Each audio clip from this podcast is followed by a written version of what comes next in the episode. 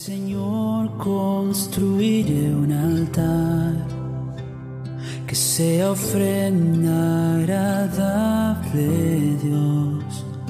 Tienes los cielos como tu hogar, pero habitas en mi canción. Ángeles, a ti, Señor. Hola hermanos, buenos días. Mi nombre es Verónica y estoy muy contenta de poder compartir este devocional el día de hoy con ustedes. Como recuerdan, estamos en el libro de Hechos y hoy nos toca ver el capítulo 5, versículo 1 al 16. Antes de leer estos versículos, quisiera darles una primera introducción de lo que se trata. Habla de un matrimonio que pasa por una situación, el cual ellos deciden. Nadie los obliga, nadie los forzó, es más, nadie les pidió ni les solicitó nada. Vamos a nuestra lectura.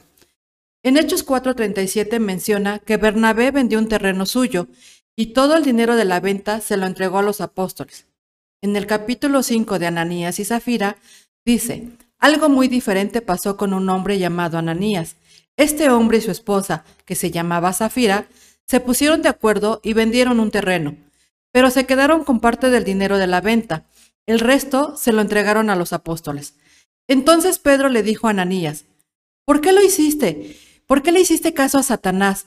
¿Creíste que podías engañar al Espíritu Santo y te quedaste con parte del dinero? Antes de vender el terreno era todo tuyo y de tu esposa, y cuando lo vendiste, el dinero también era tuyo. ¿Por qué lo hiciste? No nos has mentido a nosotros, sino a Dios. Al oír esto, Ananías cayó muerto allí mismo.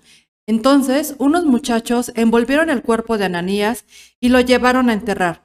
Y todos los que estaban en ese lugar sintieron mucho miedo. Como tres horas más tarde llegó Zafira sin saber lo que había pasado.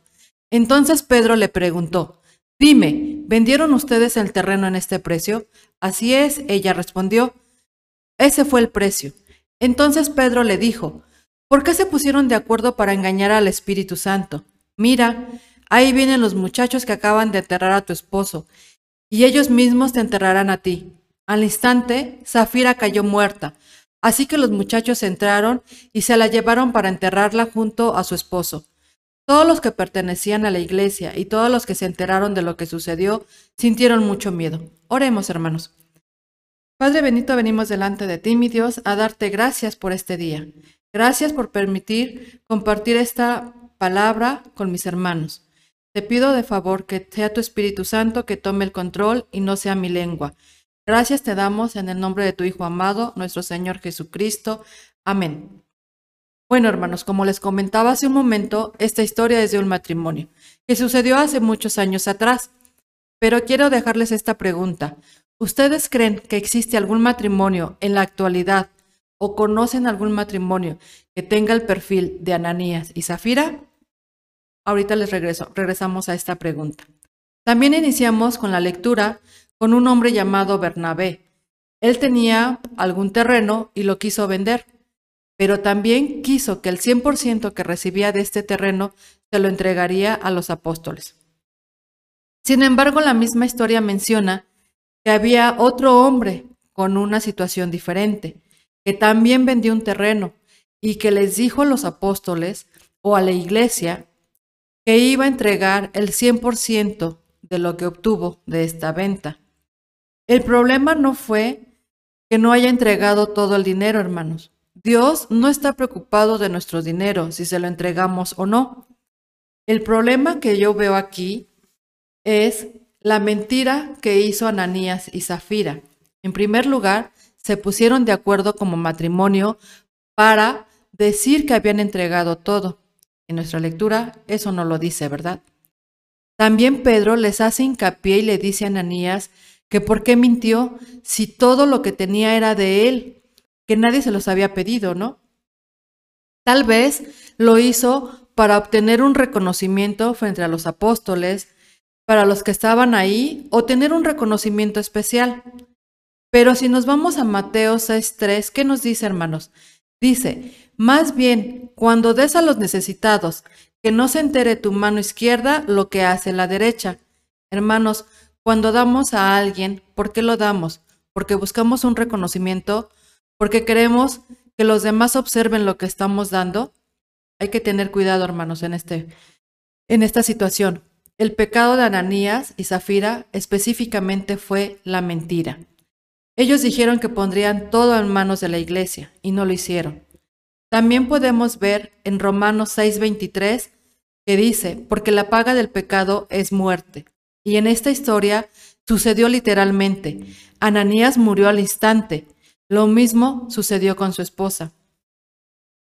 Casi desde el inicio te dije que si creías o si conocías algún matrimonio con este perfil.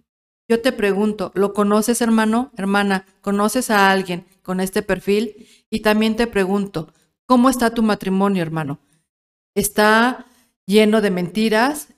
¿Es lleno de falsedades? ¿O cómo es esa situación? Hermanos, yo los exhorto a que si ustedes ven que su esposo o la esposa están realizando o están haciendo actividades o actitudes deshonestas, no lo permitan y que no lo oculten como lo hizo Zafira. Que ustedes puedan tener ese, esa decisión de decirlo y que si no saben qué hacer, se pongan a orar y pidan a Dios sabiduría para poder tomar una decisión y qué van a hacer ante una situación de, deshonestidad y mentira. Recuerden que somos responsables de lo que entra y sale de nuestro corazón. Cuando pecamos, lo único que estamos haciendo es hacer a un lado a Dios y dejamos que el enemigo entre y actúe. Y sentimos que tenemos satisfacción y placer, pero recuerden que solo es momentáneo. Hermanos, no sé ustedes, pero yo sí tengo temor a Dios. En Jeremías 10:17 dice, ¿quién no ha de temerte? Yo le temo a Dios. Me da miedo que un día venga y me diga que he sido deshonesta, avariciosa o mentirosa. ¿Ustedes qué piensan? ¿Lo han sido?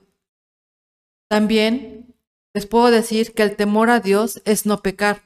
Puedo estar tentada, pero ese temor que tengo a Dios me permite el no pecar, el no hacerle daño o no mentir.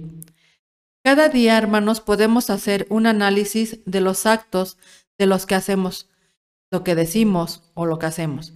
Y aquí también podemos analizar si estamos mintiendo a Dios en esta situación. Oremos, hermanos, nuevamente para darle gracias por esta palabra y para que nuestros corazones se hagan sensibles a su voz.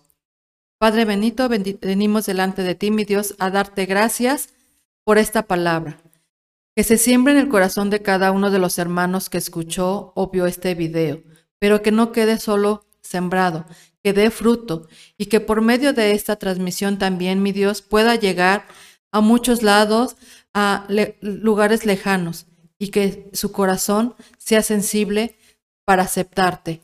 Gracias te doy nuevamente porque mis hermanos nunca dejen de sentir el temor hacia ti. Eres un Dios amoroso, bondadoso y misericordioso pero también eres un Dios que aborrece el pecado. Te damos gracias y todo esto te lo pedimos en el nombre de nuestro Señor Jesucristo. Amén. Hermanos, muchas gracias. Les recordamos que nuestros devocionales son lunes, miércoles y viernes a las 7 de la mañana. Que tengan un excelente día. Ángeles llenan tu trono, con infinita